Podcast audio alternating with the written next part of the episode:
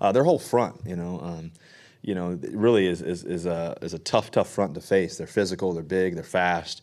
Um, so we got our hands full. We got to be great. Um, we got to we got to execute our game plan and do what we do best, and just try to um, you know slow those guys down as much as possible. You know, they they've got a tremendous um, defensive line.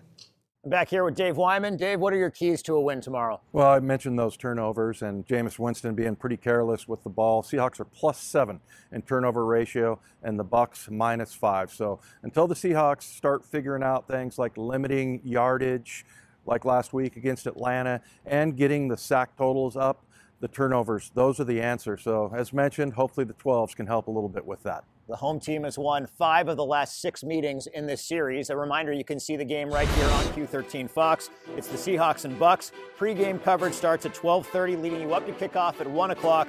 And then after the game, it's Seahawks game day with reaction from Coach Carroll and the players. It's all right here on your official Seahawks station. For Dave Wyman and Pete Carroll, I'm Aaron Levine. We'll see you tomorrow from CenturyLink Field. Have a great night, everyone.